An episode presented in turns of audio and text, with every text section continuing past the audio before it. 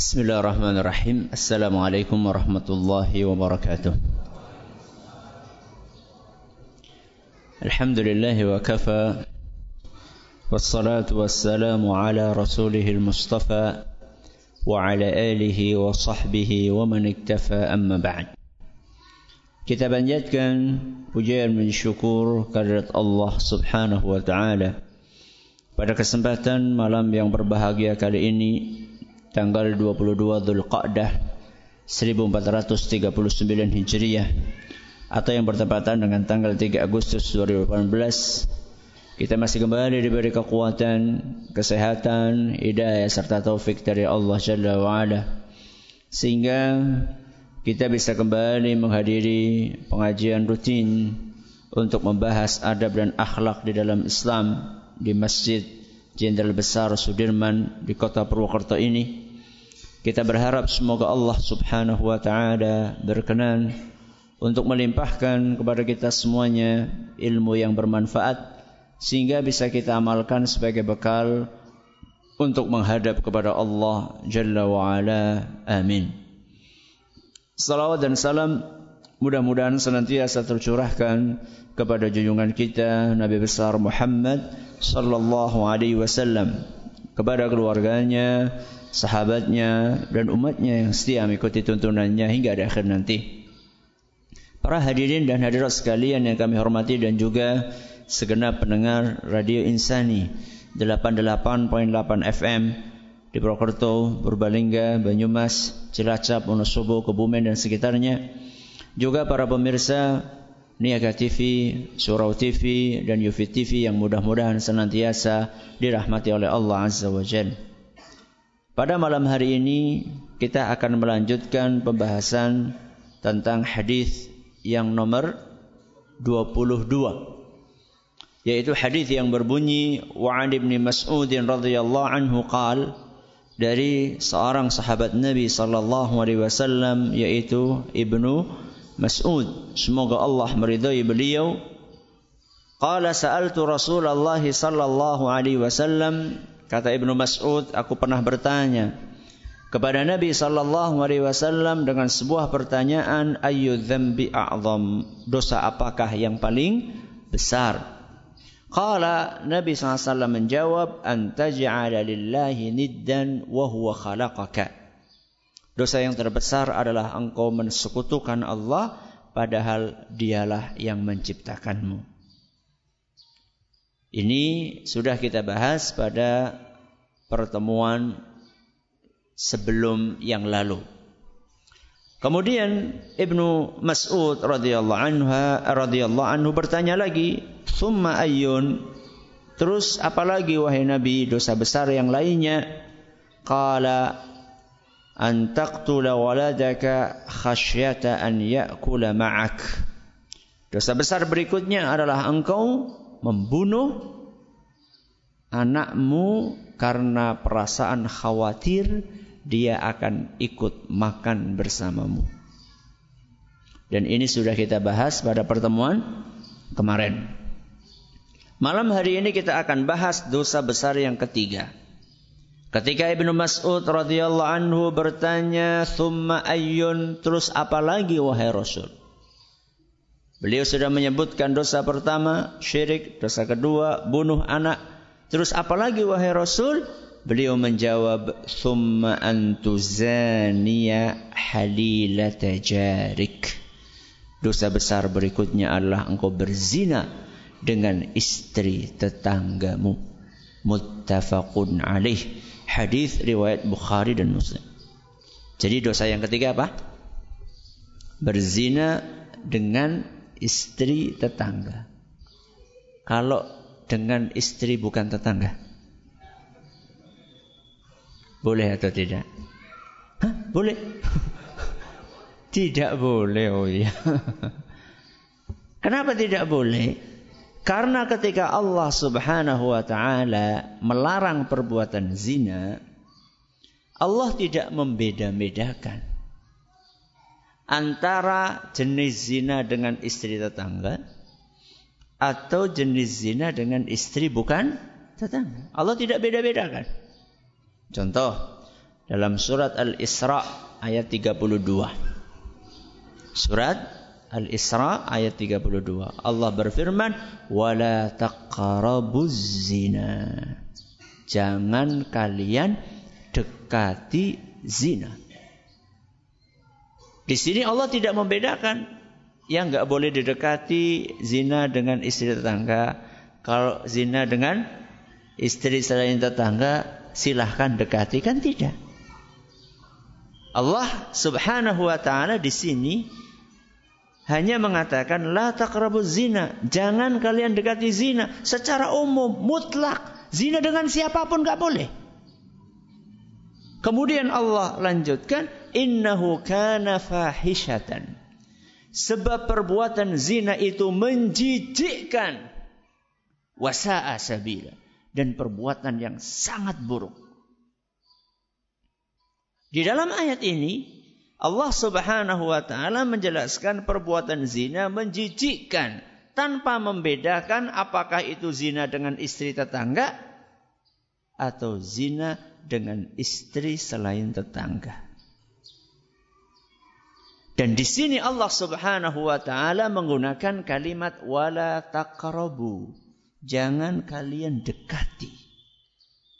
Kata para ulama, ungkapan ini jangan kalian dekati zina ini lebih tegas daripada ungkapan jangan berzina. Ungkapan jangan dekati zina itu lebih tegas daripada ungkapan jangan berzina. Karena kalau mendekati saja nggak boleh, apalagi zinanya. Mendekati zina saja nggak boleh, apalagi melakukan perbuatan zina.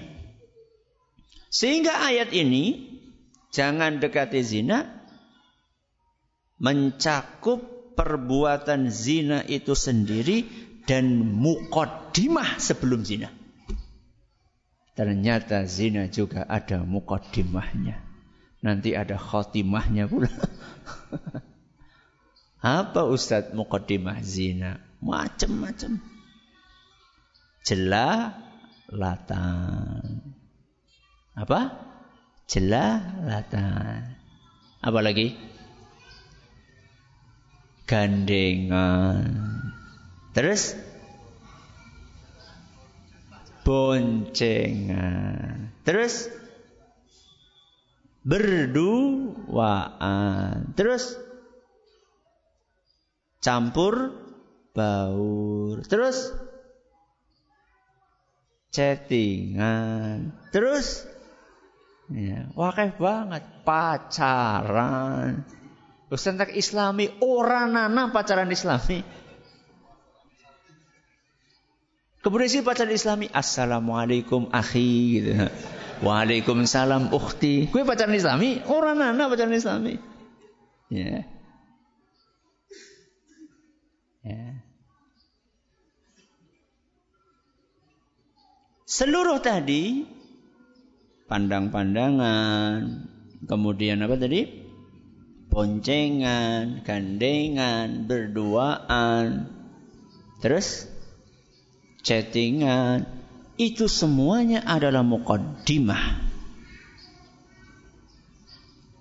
Dan meninggalkan mukaddimah lebih gampang daripada kalau sudah masuk kepada inti perbuatan yaitu zina. Dan kalau orang sudah terjerumus kepada mukaddimah, maka langkah kepada zina akan semakin dekat kepada dia. Makanya perhatikan surat An-Nur. Surat apa? An-Nur ayat 30 dan 31. Apa isinya? Perintah untuk menundukkan pandangan mata. Ini berlaku buat kaum pria dan kaum wanita. Perintah untuk menundukkan pandangan mata qul lil mu'minina yaghuddu min absarihim Katakanlah kepada kaum mukminin agar mereka menundukkan pandangan mata mereka. Di ayat berikutnya tadi ayat berapa?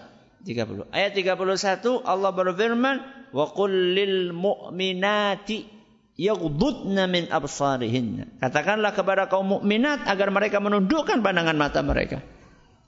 Berarti yang disuruh menundukkan pandangan mata itu kan cuma laki-laki. Ya. Wanita juga disuruh menundukkan pandangan mata. Dua-duanya. Jangan dipikir yang punya syahwat itu cuma Cuma laki-laki saja. Wanita juga kalau melihat laki-laki bisa muncul syahwatnya. Maka perintah untuk menundukkan pandangan mata ini berlaku buat pria dan wanita. Kemudian menariknya di dalam ayat ini Allah gandeng perintah untuk menundukkan pandangan mata dengan perintah untuk menjaga kemaluan. Wa furujahum. Dan hendaklah mereka menjaga kemaluannya. Jadi perintah untuk menundukkan pandangan mata digandengkan dengan perintah untuk menjaga kemaluan. Kenapa? Karena menundukkan pandangan mata adalah langkah pertama untuk menjaga kemaluan. Orang yang tidak menjaga pandangan matanya sulit untuk menjaga kemaluannya. Sebaliknya, orang yang terbiasa menundukkan pandangan matanya, maka dia akan ringan untuk menjaga kemaluannya. Maka mulailah dari mata. Ya. Kalau Anda merasa sulit untuk meninggalkan perbuatan zina, maka awalilah dengan menundukkan pandangan mata. Walaupun pandangan itu tidak disengaja. Apalagi kita hidup di zaman yang Masya Allah. Ya, peluang untuk zina mata itu sangat terbuka lebar di hadapan kita bukan cuma di dunia nyata, termasuk di dunia maya. Di dunia nyata kita tahulah keluar rumah sedikit nggak usah cari-cari bakalan ketemu, nggak perlu nyari-nyari. Ya, cukup duduk sebentar saja di luar rumah akan seliwar, seliwar, seliwar, seliwar, sing warnane abang, sing warnane hijau, sing warnane kuning, sing warnane biru. Ini nggak ada kaitannya dengan partai. Cuman memang qadarullah pakaiannya seperti itu gitu loh. Ada yang berbaju ini, ada yang berbaju ini. Gak usah jauh-jauh. Tanpa kita sengaja kita akan menemukannya. Termasuk di dunia maya. Di HP kita, di internet, di gadget, di televisi. Semuanya terpampang dengan bebas. Bahkan tanpa kita harus masuk ke situs, ke website yang memang spesialisasinya adalah pornografi. Tanpa kita masuk ke situs itu, masuk ke situs berita saja, kita akan melihat itu. Padahal bukan situs pornografi. Apalagi buka situs pornografi. Berarti sengaja itu kalau sudah situs pornografi. Ini nggak sengaja. Kita lagi ngomongin sesuatu yang tidak sengaja. Kita lagi baca berita Tahu-tahu Max Liver, kanan kiri iklan. Kita lagi buka medsos, tahu-tahu ada iklan. Ya. Dan iklan ini di close gak mau. Ya. Jadi dia di Skype, di skip itu nggak mau. Ya. Bahkan diketik-ketik malah salah mencet, malah kebuka sih sana. Gak sengaja. Ya, awalnya nggak sengaja. Nabi SAW katakan apa? Pernah ditanya oleh Jabir bin Abdullah. Seorang sahabat Nabi SAW namanya siapa? Jabir bin Abdullah. Sa'altu Rasulullah sallallahu alaihi wasallam an nadratil fujaah. Aku pernah bertanya kepada Nabi sallallahu alaihi wasallam tentang pandangan yang tidak disengaja.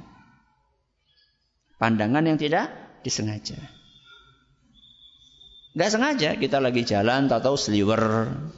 Ya, kita lagi baca berita tahu-tahu sliwer. Nggak sengaja, nggak disengaja.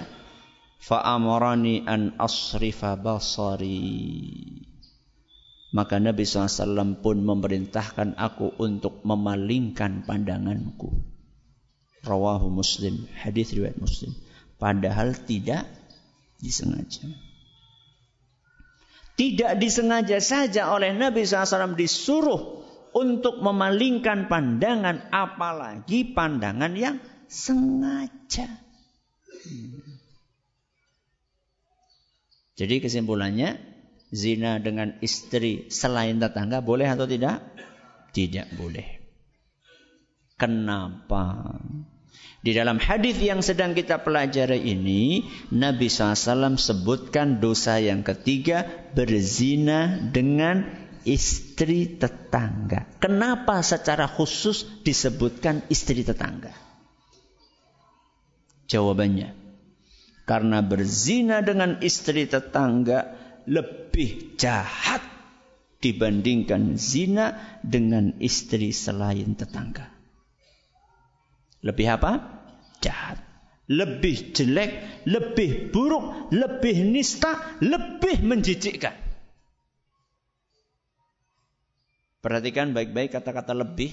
Bukan berarti zina dengan selain istri tetangga tidak menjijikkan, tidak jelek, tidak jahat. Jahat. Cuman ada yang lebih jahat. Alasannya apa? Zina dengan istri tetangga lebih jelek, lebih buruk, lebih jahat, lebih menjijikkan. Satu, kata para ulama kita.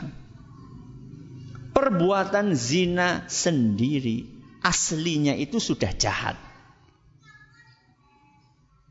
Apa? Perbuatan zina sendiri aslinya itu sudah jelek, sudah jahat, sudah buruk. Ketika itu dilakukan dengan istri tetangga, maka akan semakin buruk, semakin jahat, semakin menjijikkan. Kenapa perbuatan zina aslinya sudah jahat? Kata para ulama, zina itu merusak nasab. Merusak nasab. Anak ini bine bin sapa. Bin orang genah. Ya. Hanya merusak nasab kalau tidak jelas binnya siapa yang membiayai anak ini.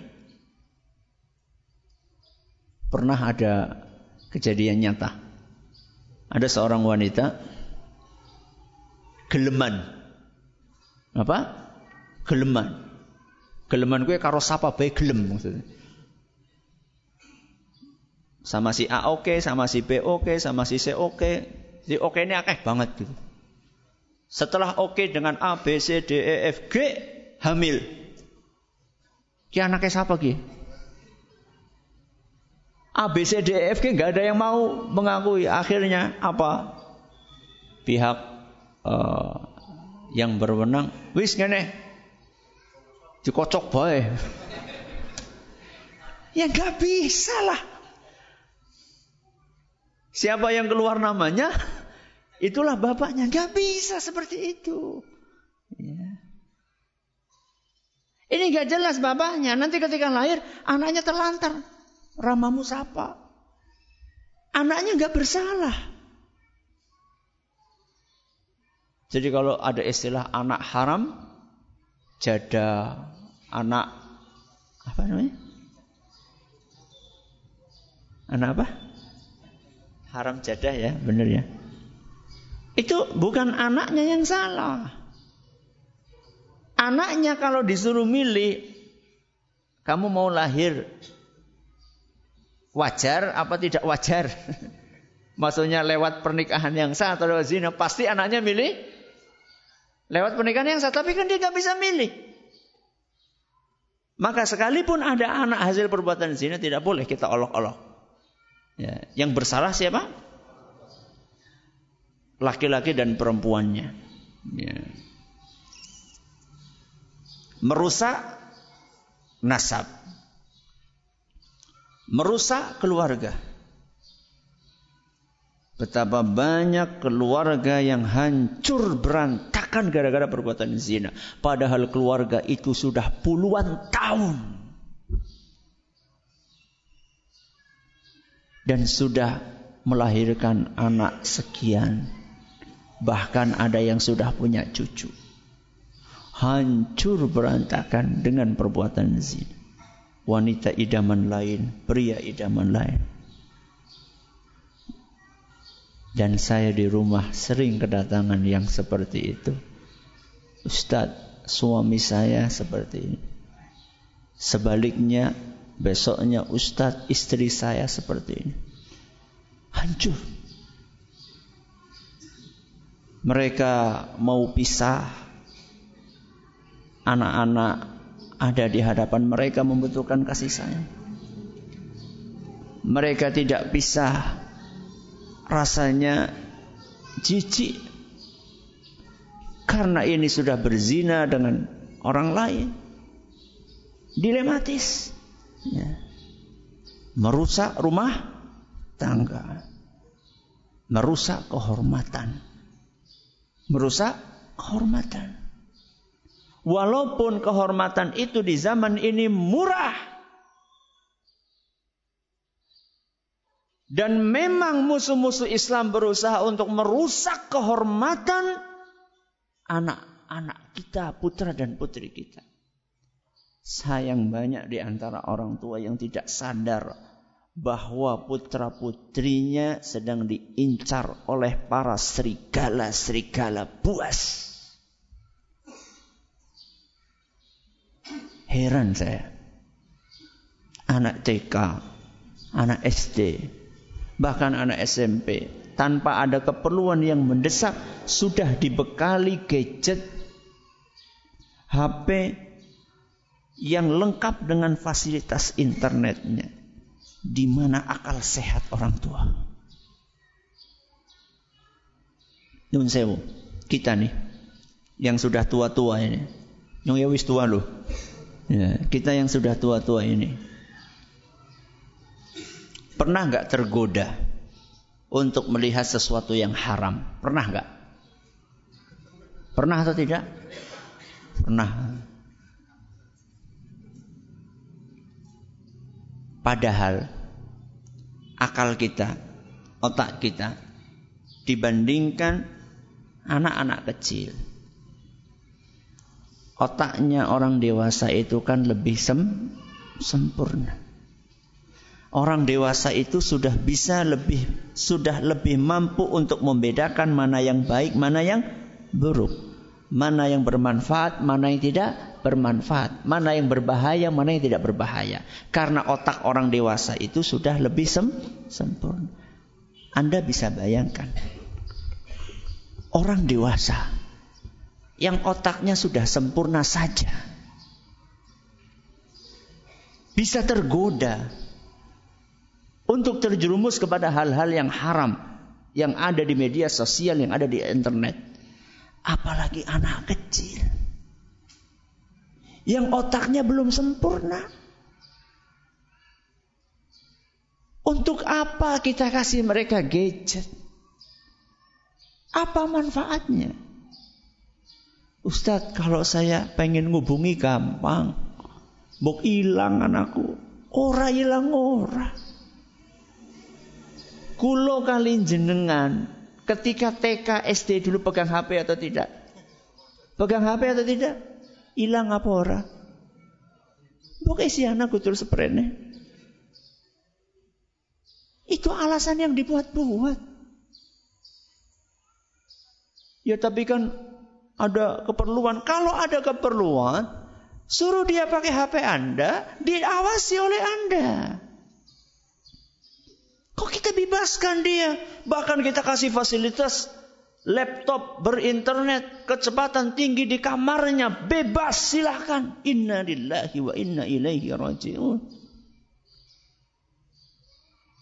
kalau dia anak kita naudzubillahi min dzalik sudah terjerumus kepada perbuatan zina Nas'alullah salamata wal afiyah. Mudah-mudahan Allah lindungi putra dan putri kita. Saat itulah kita baru gigit jari, menyesal kenapa dan kenapa. Zina itu selain merusak nasab, merusak kehormatan, merusak keluarga, akan merusak masa depan. Ya. Merusak anak de masa depan putra dan putri kita. Kenapa? Orang sudah terjerumus kepada perbuatan zina. Dia akan ketagihan untuk terus melakukan perbuatan zina. Dan kalau anak sudah pikirannya seks, dia nggak bisa belajar. Dia nggak bisa beribadah dengan baik. Apalagi suruh ngapalin Al-Quran. Menghancurkan masa depan. Makanya wajar. Karena buruknya, jeleknya perbuatan zina itu sampai siksaan yang Allah sediakan buat para pezina di hari kiamat adalah siksaan yang sangat mengerikan. Rasulullah sallallahu alaihi wasallam dalam sebuah hadis yang diriwayatkan oleh Imam Bukhari. Beliau bercerita pada suatu malam pernah bermimpi diajak oleh dua orang malaikat untuk melihat isi neraka. Untuk melihat isi neraka. Panjang ceritanya. Di tengah-tengah kisah itu disebutkan fantalaqna ila thaqbin misli tannur. Kami diajak untuk melihat sebuah lubang. Sebuah apa? Lubang. A'lahu dayyiqun wa asfaluhu wasi'un. Lubang itu atasnya sempit, bawahnya lebar. Kayak apa coba? Atasnya sempit, bawahnya lebar. Apa? Corong. Corong diwalik. Ya. Torong. Torong dibalik gitu kan ya. Atasnya sempit, bawahnya apa? Lebar. Yatawaqqadu tahtahu naran. Di bawahnya menyala api.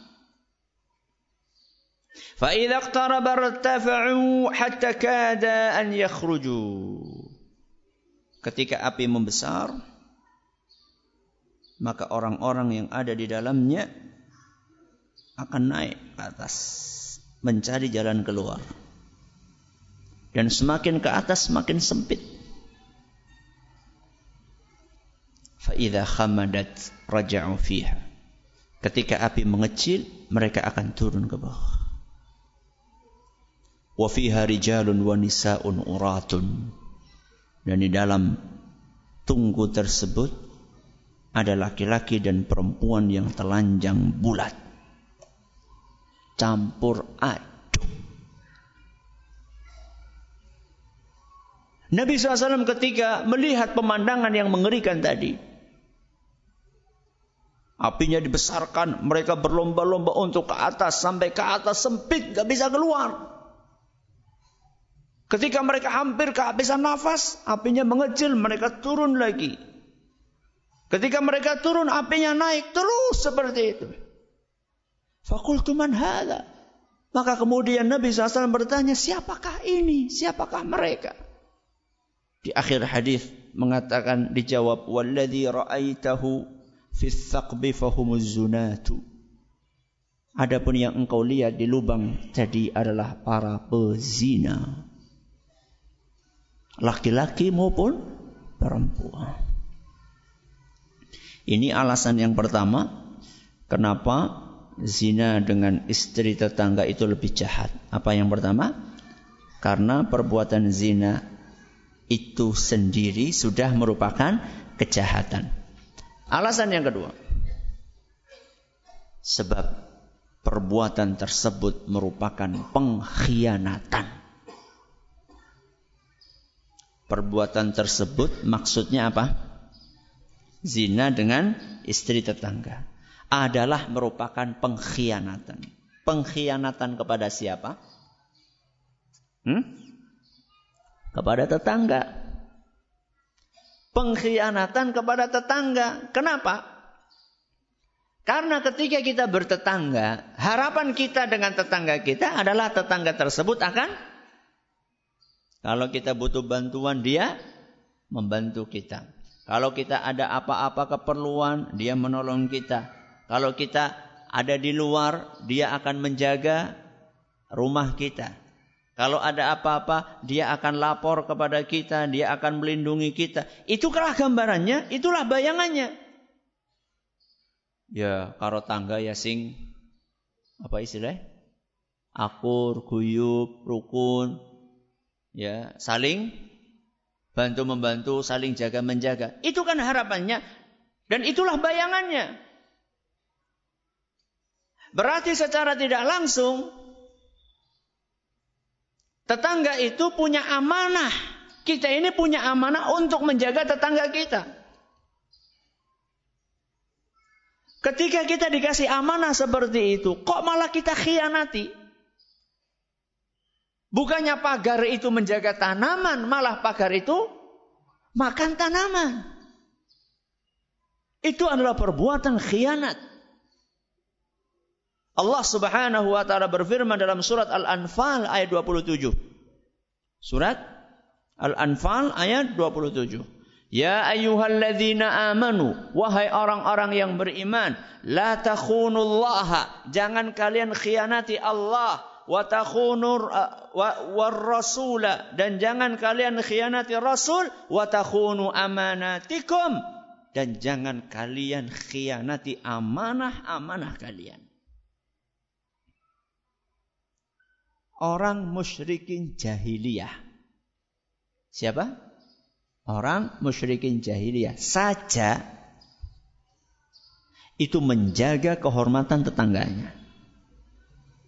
Padahal mereka non muslim. Musyrik. Bukan hanya musyrik, tapi musyrik jahiliyah. Musyrik apa namanya? Zaman apa? Zaman bahula. Yeah. Ada seorang penyair musyrik jahiliyah mengatakan wa aghuddu tarfi ma badat li jarati hatta tawarat jarati maswaha. Kata seorang musyrik jahiliyah, aghuddu tarfi ma badat li jarati ketika istri tetanggaku keluar rumah atau akan masuk rumah, maka aku tundukkan pandangan mataku.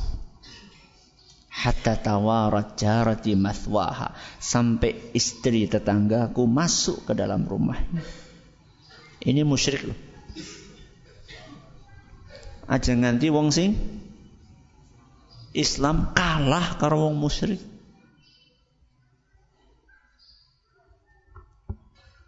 Sliver. Oh, jebule lebih ayu yo. Yang lebih parah lagi, mencari momen-momen ketika istri tetangga lagi jemur. Apalagi nek nang kampung ya nek lagi mengkali ya. Ya. Nek lagi numpak motor. Ya. Ini pengkhianatan jemaah yang kami hormati. Ya.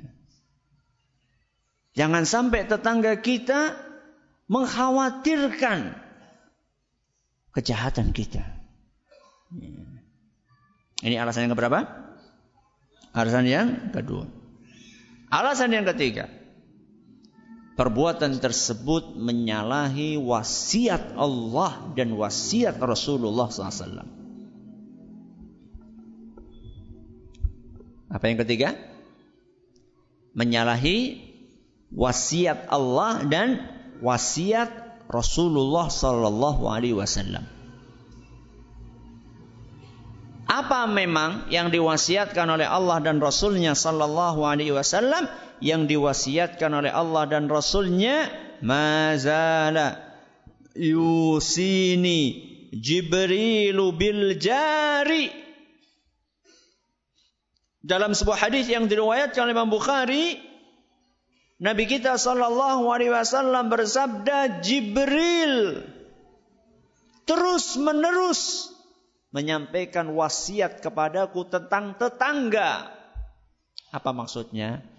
Wasiat, jaga hak tetangga, hormati tetangga, bantu tetangga, jangan sakiti tetangga. Hari ini kasih wasiat tentang tetangga, besok kasih wasiat tentang tetangga, besoknya lagi pesen lagi tentang tetangga, besoknya terus kasih wasiat agar kita berbuat baik dengan tetangga kita.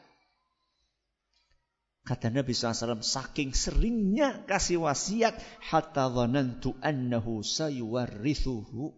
Sampai aku pikir tetangga itu berhak untuk mendapatkan warisan. Saking apanya? Seringnya pesen tanggane ya, ajak laren tanggane. Ngesuke mani tanggane. Ngesuke mani tanggane. Jangan-jangan alpori warisan gitu. Ya. Hadis riwayat Bukhari. Allah berpesan, berwasiat. Nabi SAW juga berwasiat. Berwasiat untuk menjaga tetangga, berbuat baik kepada tetangga. Kok malah wasiat tersebut dilanggar? Bukannya kita menjaga, menunaikan wasiat tersebut, kok malah kita rusak wasiat itu? Sehingga dengan tiga alasan ini dan tiga, dan alasan-alasan yang lainnya secara khusus Nabi Shallallahu Alaihi Wasallam menyebutkan bahwa dosa yang ketiga adalah wa antuzania halilata jarika. Engkau berzina dengan istri tetanggamu. Kita belajar bahasa Arab sedikit. Allah berfirman, eh, Nabi SAW bersabda, tuzani dalam bahasa Arab, tuzani itu berbeda dengan tazni. Tuzani itu berbeda dengan apa? Tazni. Kalau tazni itu dari satu pihak. Kalau tuzani itu dari dua pihak. Apa maksudnya dua pihak? Ada kesukarelaan. Ada apa? Kesukarelaan. Berarti hadis ini menjelaskan bahwa orang ini berzina dengan tetangganya dan istri tetangganya ini rela untuk dizinai. Bagaimana istri tetangga mau rela? Kita akan lanjutkan setelah yang satu ini. Alhamdulillah Rabbil Alamin wassalamu ala nabiyina Muhammadin Wa ala alihi wa sahbihi ajma'in Tadi kita sampaikan bahwa Nabi SAW mengenakan menggunakan redaksi wa antuzani.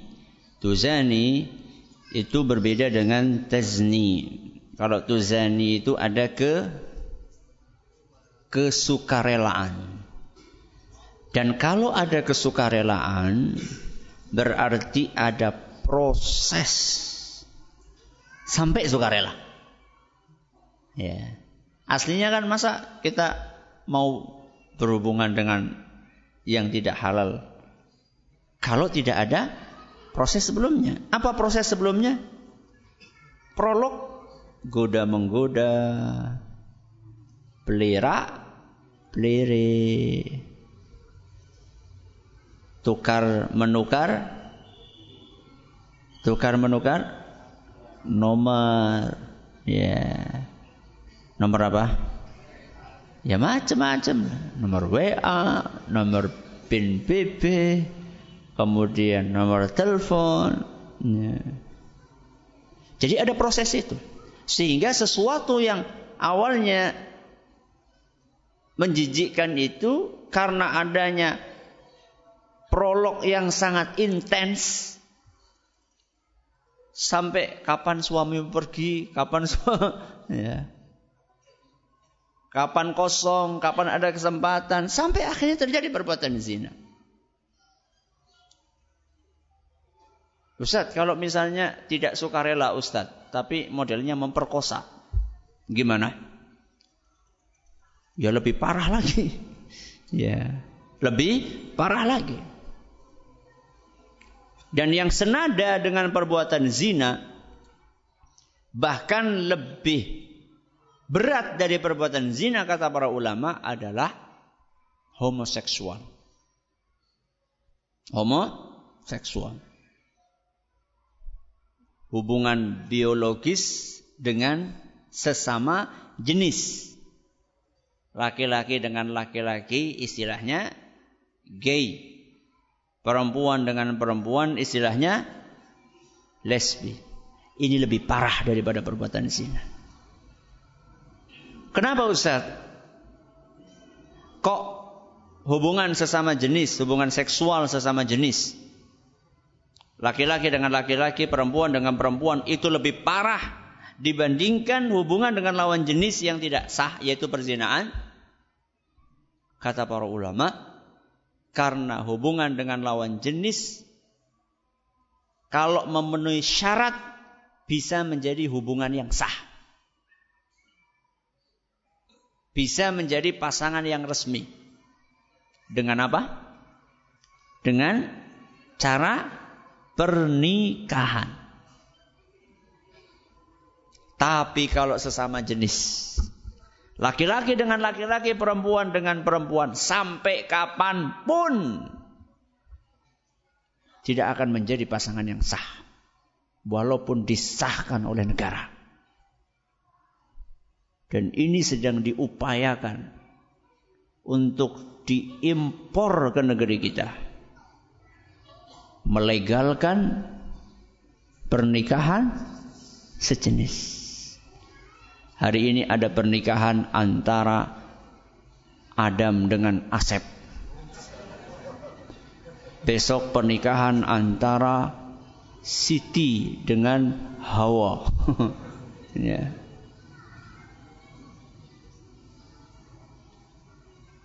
Dan anehnya ada mereka yang berbau agama mendukung hal ini.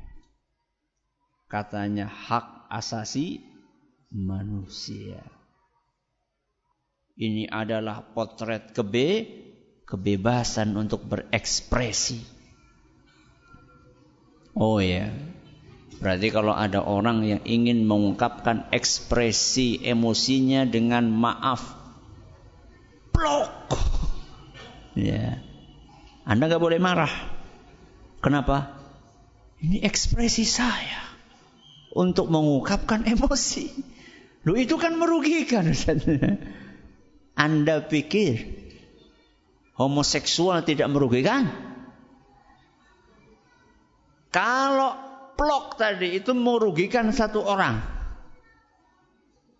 Kalau homoseksual merugikan bangsa, negara, generasi secara utuh. Mereka sudah kehabisan cara untuk membendung umat Islam yang jumlahnya secara terus bertambah. Ya, dengan bertambahnya, dengan semakin ke sini kesadaran untuk punya anak banyak itu kan semakin apa? Semakin tumbuh. Ya. Yang sempat surut mulai bangkit lagi. Kalau zaman dahulu, zaman kakek nenek kita sudah biasa anak apa? Banyak. Minimal berapa? 6 minimal. Ya rolas, telulas, dimulas. Ya. Kemudian setelah itu zaman bapak-bapak kita surut itu. Ya. Cukuplah satu, dua, telupol. Ya. Di zaman ini kan mulai apa? Naik lagi grafiknya. Ya. Makanya kan ribut banget tuh. Kalau pas pengajian, ki wong tuane pada mengdi. Sampai takmir itu menyediakan ya hiburan di bawah. Ya. Mereka bingung ini bendungnya gimana. Ditakut-takuti sudah nggak takut lagi. Karena kita sadar rizki semuanya di tangan Allah. Maka salah satu cara adalah dengan mengkampanyekan LGBT. Yeah untuk membendung berjumlahnya kaum muslimin, populasi kaum muslimin. Karena kalau laki-laki sama laki-laki nggak mungkin punya anak. pedang ketemu pedang. Ya ora mungkin. Ya. Perempuan sama perempuan nggak mungkin. Akhirnya kan akan tersetop. Dan itu sebenarnya budaya di sana. Budaya di mana? Budaya di barat dibawa ke sini. Karena di barat sana sulit untuk mencari pasangan itu sulit. Ya. Wanita di sana nggak mau dikekang. Jadi istri nanti harus gini, harus gini, harus gini. Istrinya pengen apa? Bebas. Wanita pengen bebas di sana. Ya. Akhirnya laki-laki bingung, sedangkan dia punya tabiat, punya nafsu yang harus disalurkan. Ya. Karena sulit cari wanita, akhirnya ya wis lah seanane baik. Ya. Sedangkan perempuannya lama-lama mereka juga bingung. Aduh, saya juga harus menyalurkan. Laki-lakinya nggak ada yang mau. Akhirnya ya wis lah. Seanane baik pada baik. Itu budaya mau ditransfer ke negeri kita. Kok kita welcome? Ya. Kita katakan no way, bukan why not. Ya. Itu budaya jelek mau ditransfer ke negeri kita. Kita katakan why not, silakan, monggo. Jangan.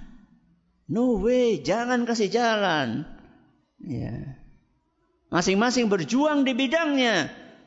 Yang punya wewenang hadang itu undang-undang yang ingin dimasukkan. Buat apa Anda duduk di sana kalau Anda tidak membendung undang-undang yang jelek seperti itu? Para ustadz, para mubalik, para kiai jangan pernah berhenti untuk mengkampanyekan melawan propaganda tersebut. Para orang tua awasi. Kalau sudah gandeng-gandengan sama sesama jenis ke marasi ke. Yeah. Bukan berarti nggak boleh berteman, tapi berteman tapi sewa sewajarnya. Para guru, ya. Jadilah guru yang matanya awas, telinganya tajam, lisannya halus. Nah, jadi walik. Ya. Matanya apa? Awas, telinganya tajam, lisannya halus. Aja diwalik, diwalik we lisane tajam. Telinganya halus, ora krungu gitu. Jangan matanya apa? Awas, melihat gelagat-gelagat yang aneh. Ya. Laki-laki dengan laki-laki, perempuan dengan perempuan sudah duduk kok duduknya enggak wajar, rangkul-rangkulan, ya. Awas teling matanya. Telinganya apa tadi? Tajam. Kiana suara orang genah ge. Kiana apa ge? Ya. Tajam. Tapi lisannya apa? Halus. Ditegur dengan cara yang baik. Ya, mungkin mereka khilaf. Mungkin mereka barusan melihat sesuatu yang tidak baik di HP mereka, panggil, dinasehati, ditanya, ya, dikasih wejangan guru, pemerintah, orang tua, ustadz, mubalik, guru, semua saja kita harus bekerja untuk membendung apa yang akan ditransfer ke negeri kita berupa kejahatan dan kerusakan moral. Mudah-mudahan bermanfaat. Terima kasih atas perhatiannya. Mohon atas segala kurangnya kita tutup dengan membaca Subhanakallahumma bihamdika asyhadu an la ilaha illa anta astaghfiruka wa atubu ilaik. Wassalamualaikum warahmatullahi wabarakatuh.